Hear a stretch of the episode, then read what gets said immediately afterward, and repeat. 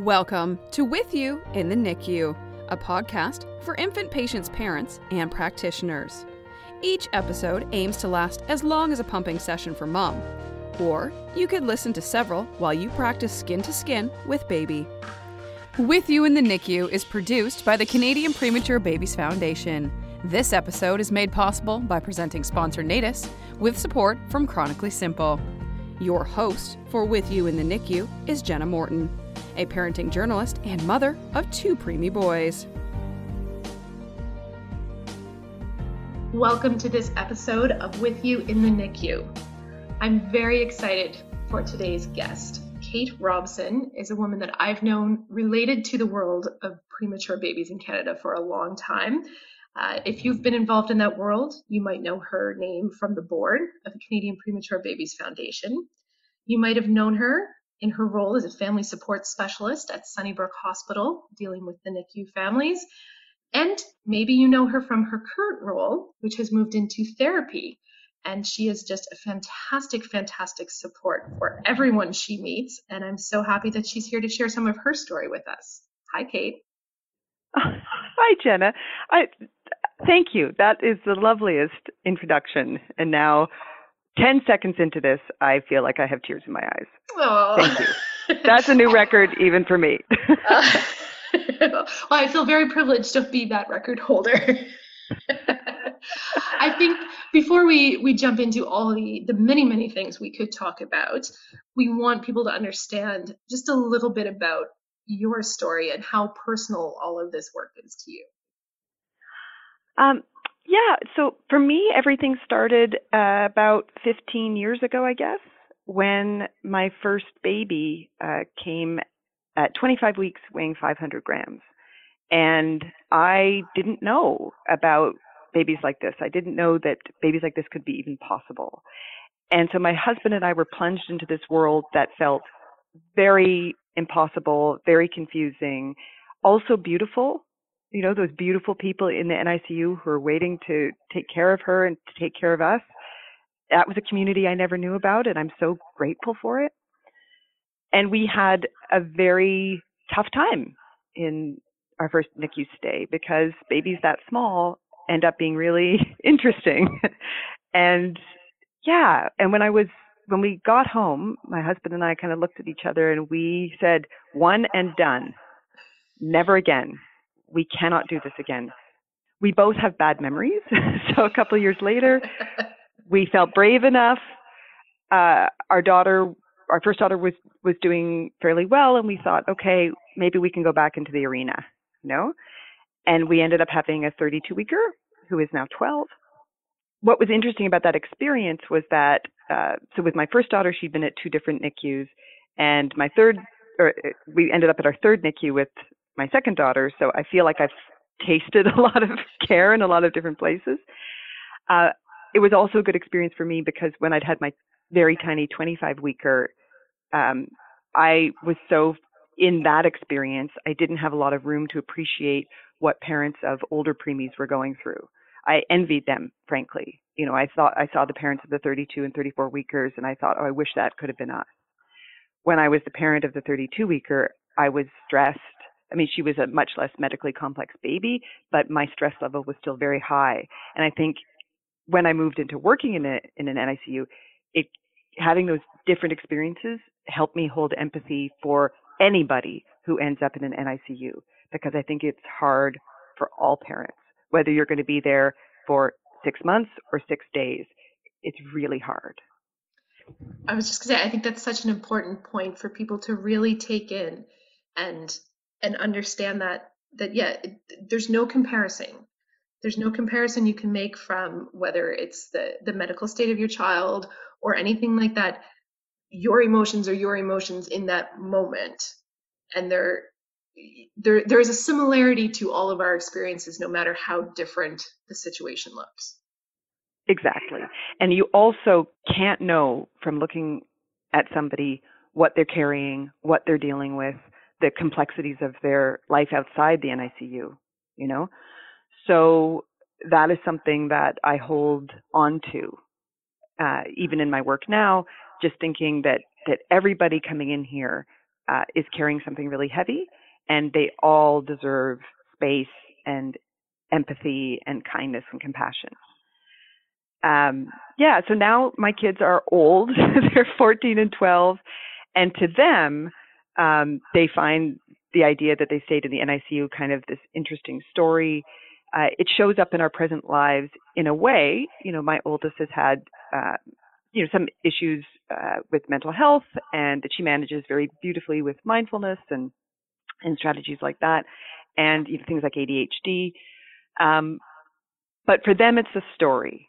So I realized for my husband and myself, it was something that was very transformative. For them, it's something that's mildly interesting, but not more interesting than Minecraft.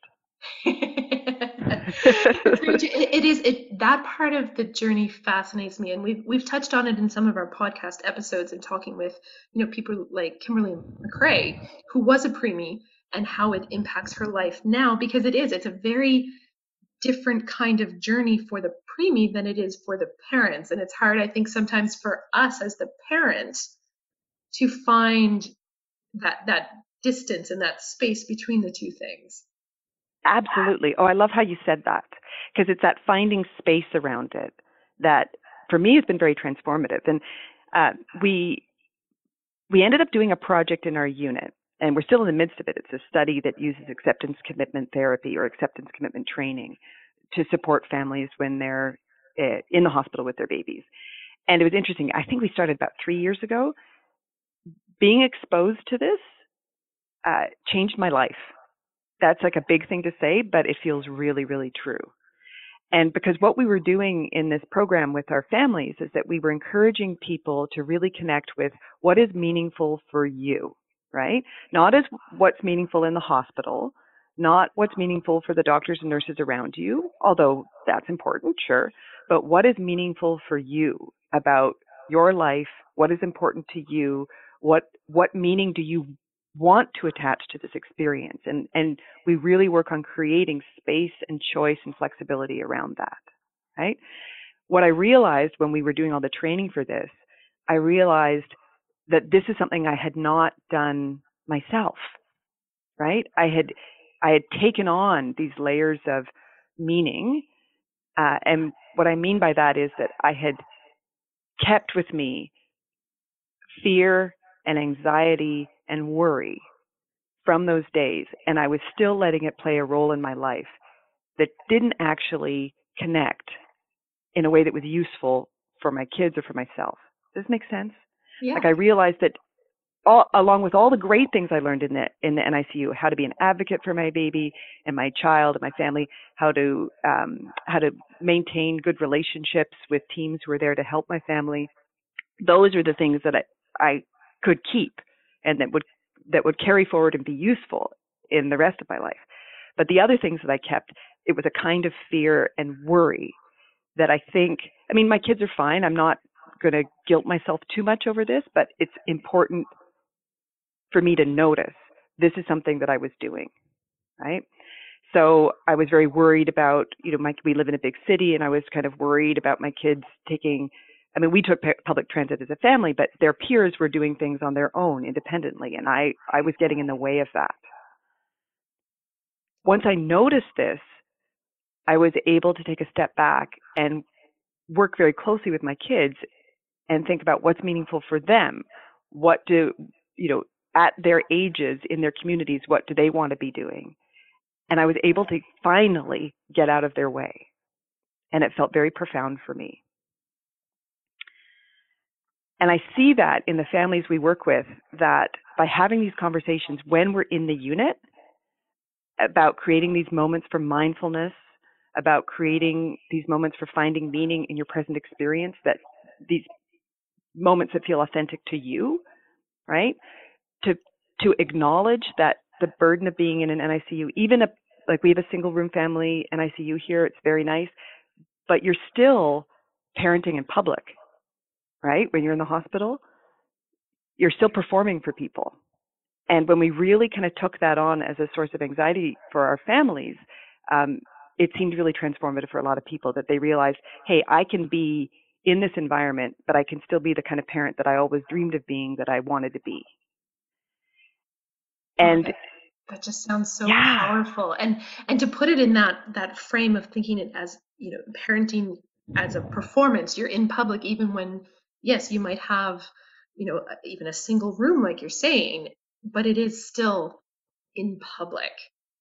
Oh yeah, and it's it's a thread that is so common. You know, when we talk with parents about it, and most NICU parents, like we love our nurses and our RTs and our doctors, and you know, yes, like there can be ups and downs in relationships, but there's so much gratitude and affection and true deep respect for those people who are there to catch us and to help us.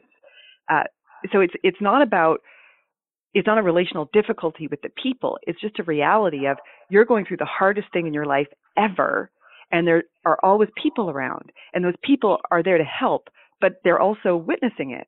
And so that act of witnessing kind of changes how you might respond. And and like I was always trying to be like the good little parent and do exactly what I was told, and you know diaper the right way and hold the right way and ask for things in the nicest possible way.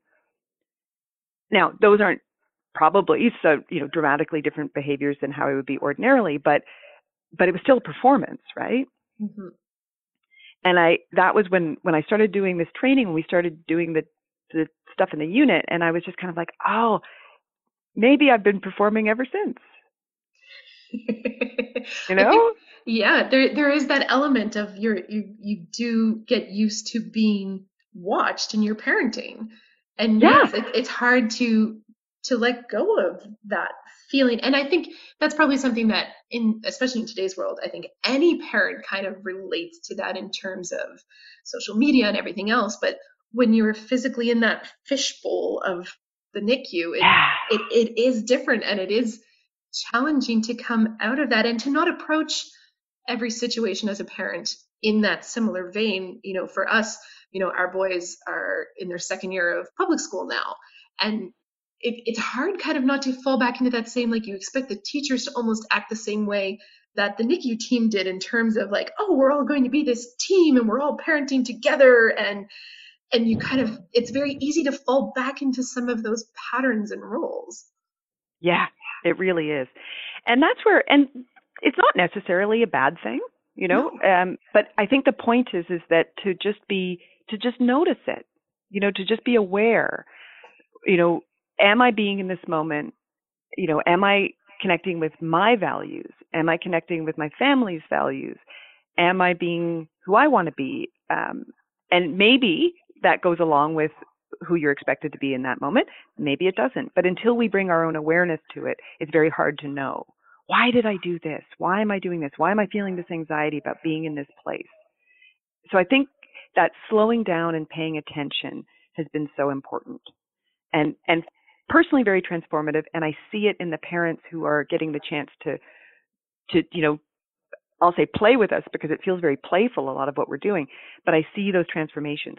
You know, there are parents who you know, a pattern that I see that I've seen over the years, uh, a lot of parents leave then I see with this burden of of suffering, right? And and I see them come back, I see them at, at events and and the process of making meaning of the experience can be very painful. And that burden of fear and shame and guilt and worry can people are carrying that for a long time. And I, I feel like there's something we can do as a community to help each other with this, right? Where we can first of all just hold the feeling because our feelings are never wrong or right they're they're just there and they deserve space and they need to be noticed and then figure out how do we then we the, the job is not to get rid of the feeling because you can't do that. It's sort of that whole thing about like if i told you not to think about pink elephants you're immediately going to think of a pink elephant. So we can't tell people not to feel certain ways or not to think certain ways but we can ask them to pay attention how is this showing up in your life? And is it interfering with stuff you want to do?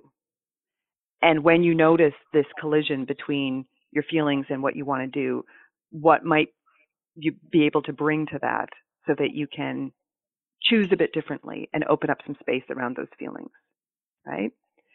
So I'm seeing parents do things that I just think are so amazing, so brave, you know, that um, they're realizing, you know, hey, I've been in the NICU and I haven't connected with any friends for a long time, and that's really important to me. So I'm going to make that appointment and I'm going to go see my girlfriends.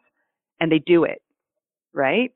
Um, they get back to working out if that's important to them. They make date nights with their partner. They're they're carving out space for their own needs, even in this chaotic, demanding landscape of the NICU. And I think that's so amazing. Um, yeah, it's yes. it's powerful. You said that word powerful earlier, and that really resonated with me. It is powerful to be able to take back something uh, that's yours out of this whole experience. Hmm. I think it's very fascinating to me the way you've your journey and how you've gone from being the parent then being, you know, an, an advocate and a support for other parents, and then, you know, again moving into now really helping in a therapeutic way in a therapist role. And so i'm wondering if you can talk a little bit about some of some of what you're you're helping with now.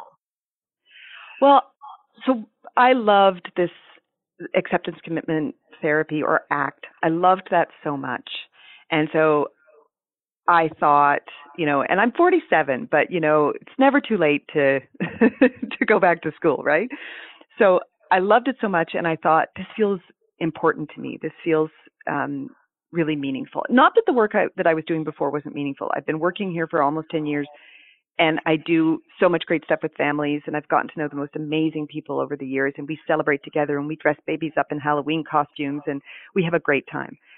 But there was something about this that was really calling to me. So I, I went back to school, and I'm and I'm still in process. I'm I'm studying to become a psychotherapist.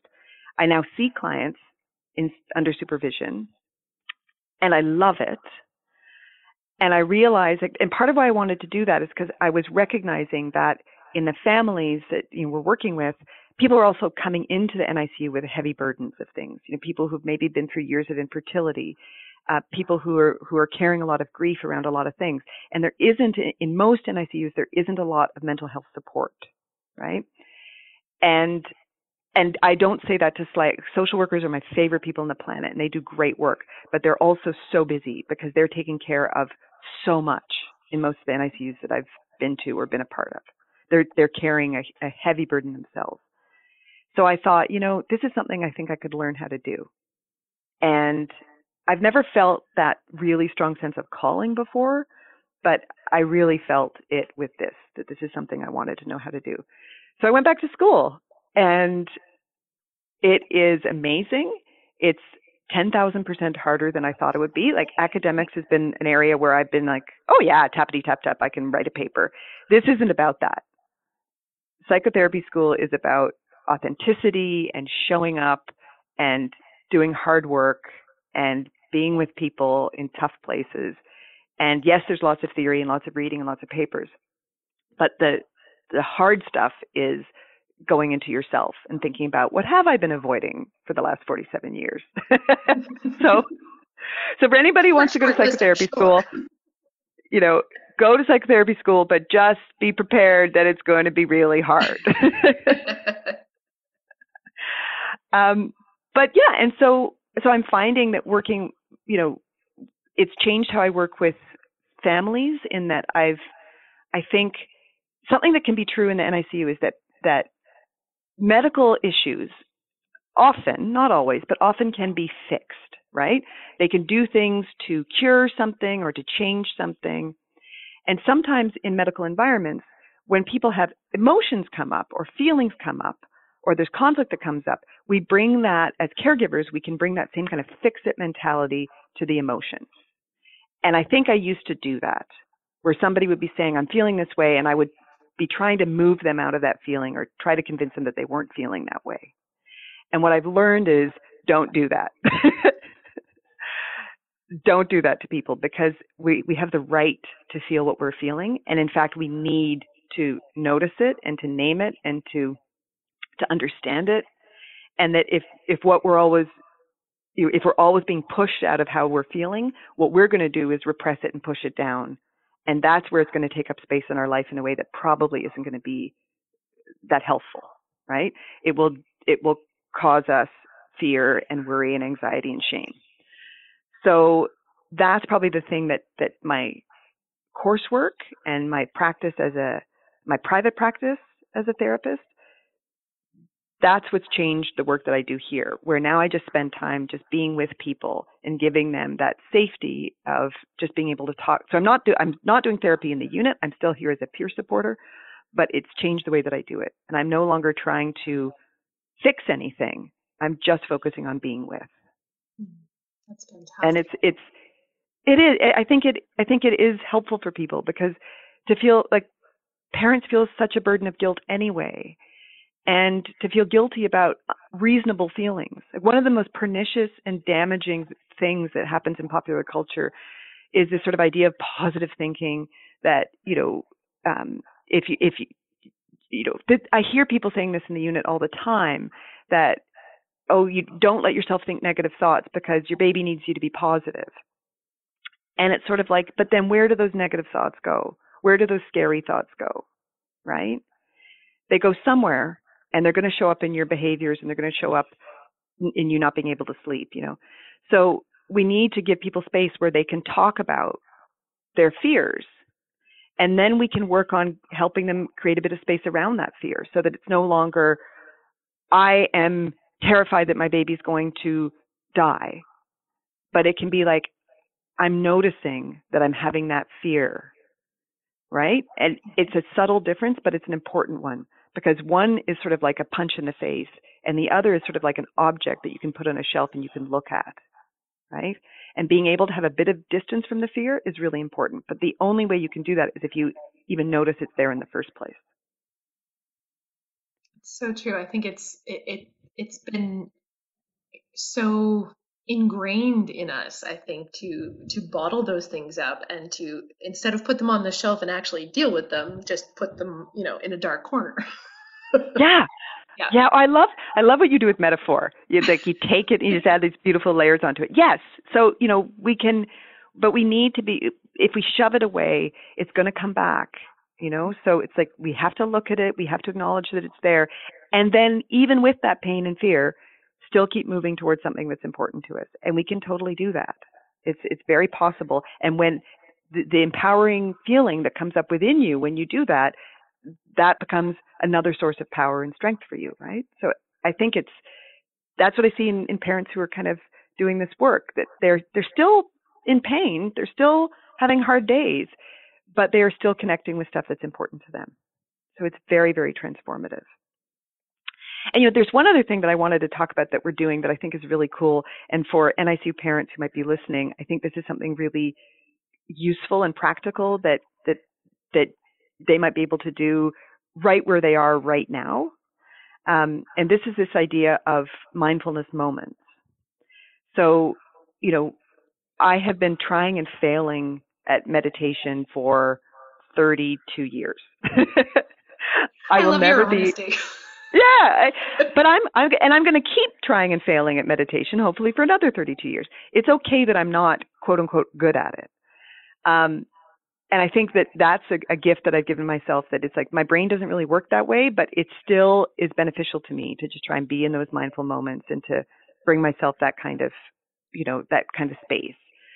Um, but that's true for a lot of parents. And so I think sometimes, you know, people will, you know, read about mindfulness or meditation and kind of think, oh, this sounds really good. But then if you try and do this in a NICU, the NICU, like, it's not going to work, right? because you, you have a lot to do. You are cuddling your baby, you're pumping, you have to eat, you have to, you know, talk to the, you have to be part of rounds, you have to talk to your nurses, you have to connect with family and friends. Um, and, and it's a noisy environment and, so it's not really, you know, conducive to sitting down and zenning out for 45 minutes at a time, right?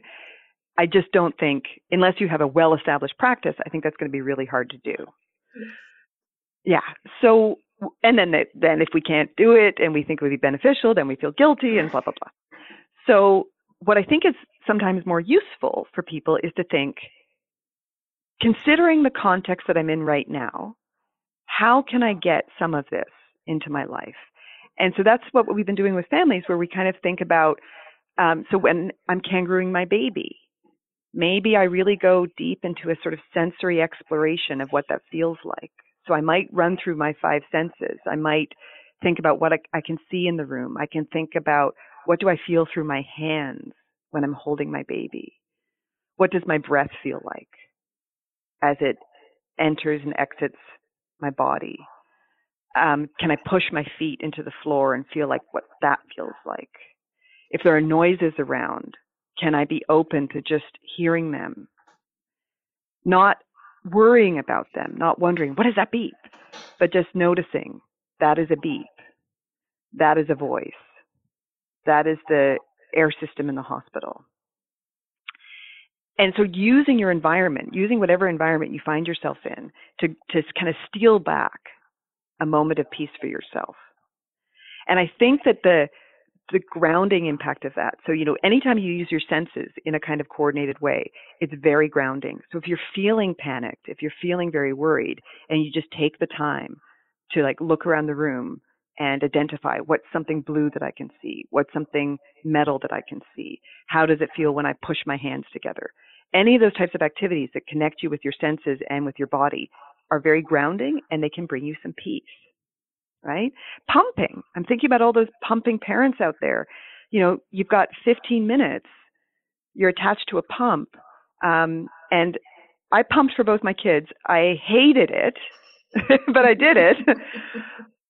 but maybe we can maybe we can be a bit subversive here. Maybe we can take that time and use the pump, like use the sound of the pump. Maybe we can pretend it's the ocean, you know, and really tune into the sound of that and give ourselves that kind of mindfulness opportunity.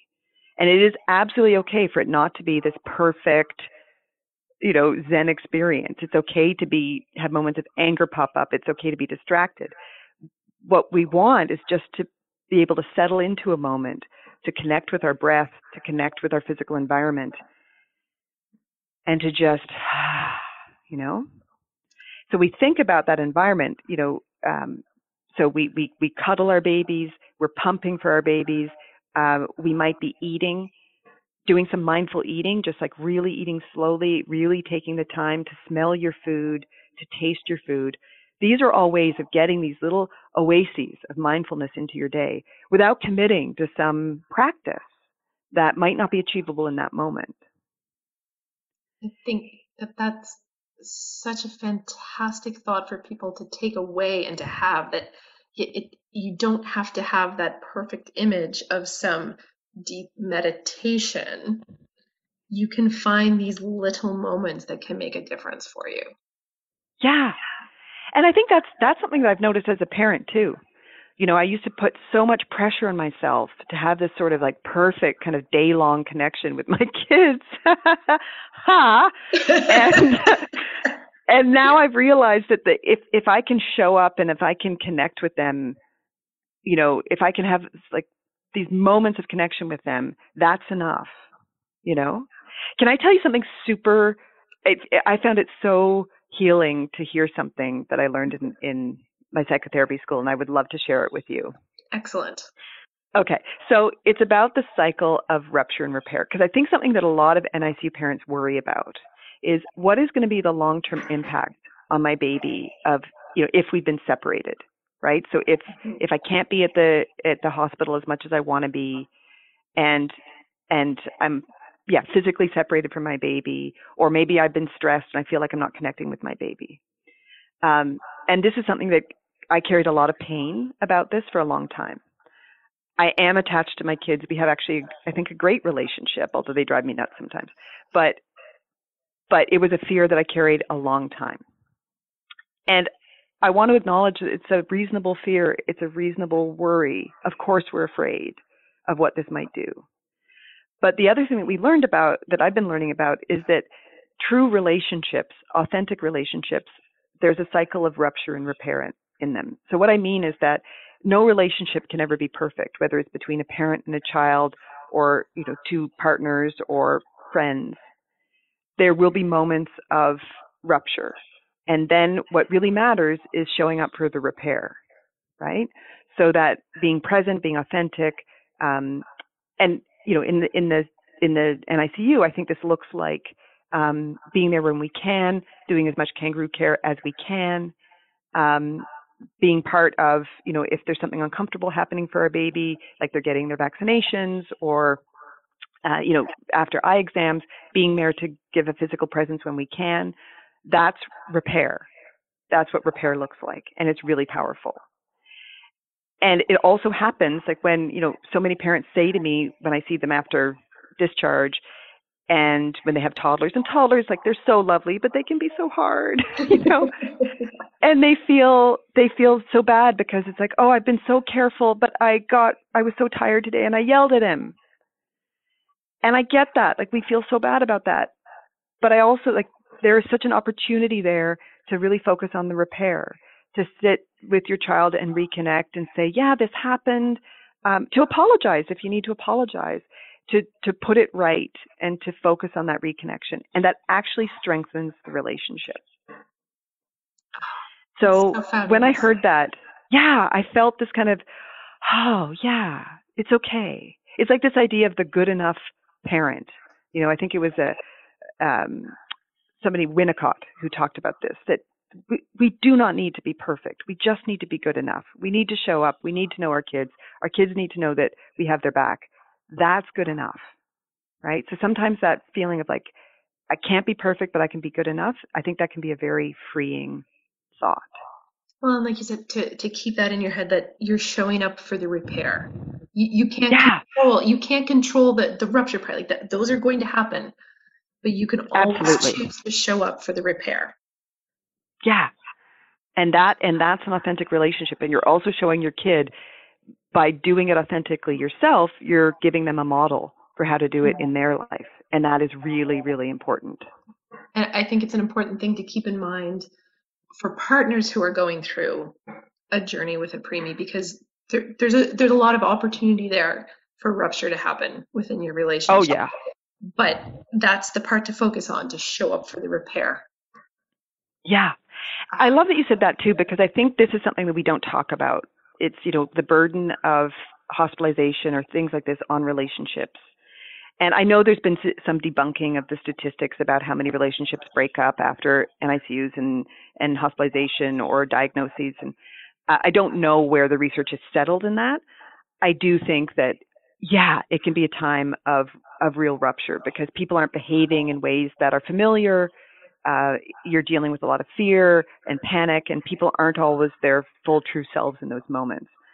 What I do say to families when they're in the middle of it is, you know, as long as there aren't safety considerations, if you can just take a big deep breath and give each other a lot of room to not be perfect, identify your feelings, share your feelings, um, absolutely, but also know that you can absolutely sit down with your partner after you go home and you can take a breath and you can be like, okay, let's talk, let's figure this out.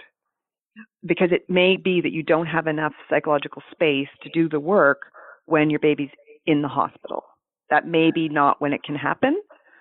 So it's okay to make a date for later to to to remind each other you are important to me, I'm important to you, we can work this out. It's okay that we've made mistakes. It's okay that we didn't agree on everything. What's important is how are we going to show up for each other now and how are we going to mutually repair. So I, I think I'm really glad you brought that up because I don't think we talk about this enough. Yeah, I think it's it, it's a harder discussion to have than the one we have about ourselves and our child. Yeah. Yeah, and one of the biggest causes of this rupture is this that one partner or the other is trying to make their their partner feel different. Mm-hmm. so they don't they're trying to move them out of their feelings into a different place. And they may be justified in that desire, but it's just not going to work. Right? People have to be heard and seen where they are before they're capable of movement. So all of this that we do with our partners, which is like, I just want you to feel X um, it's fine for you to want that, but but it's not going to work. And I think that's really important that for people to remember that if you can just meet your partner and see them where they are, that's the most effective way to connect with them. And through connection comes change, not through yelling at somebody that they need to feel differently. That's not going to work. Through connection comes change. That's a fantastic thought, and I think that that's the thought we're going to have to uh, to leave it at for for this chat. Can I say one super quick thing mm-hmm. just to the parents out there? something that another parent said to me once, and it and it's really taken up a lot of good space for me, is that the story of your baby's birth is not going to be the story of your child's life or your family's life. Those things can be very separate, and you are the one who gets to choose the meaning of the story, and your child is the one who gets to choose the meaning of that story in his or her life. So the the birth story and the life story are different things, and I think that's a really important thought to hold. Always a pleasure to chat with you, Kate. So nice to talk to you. Thank you. Kate Robson is a family support specialist at Sunnybrook Hospital in Toronto. She is a therapist, the mother of two preemies, and a board member of the Canadian Premature Babies Foundation. With You in the NICU is created to keep pumping mothers and others company in and out of the NICU. It is produced for the Canadian Premature Babies Foundation by Jenna Morton and Tosh Taylor. Financial assistance is provided through education grants from presenting sponsor Natus with support from Chronically Simple. You can learn more about the Canadian Premature Babies Foundation by following them on Facebook or online at cpbf-fbpc.org.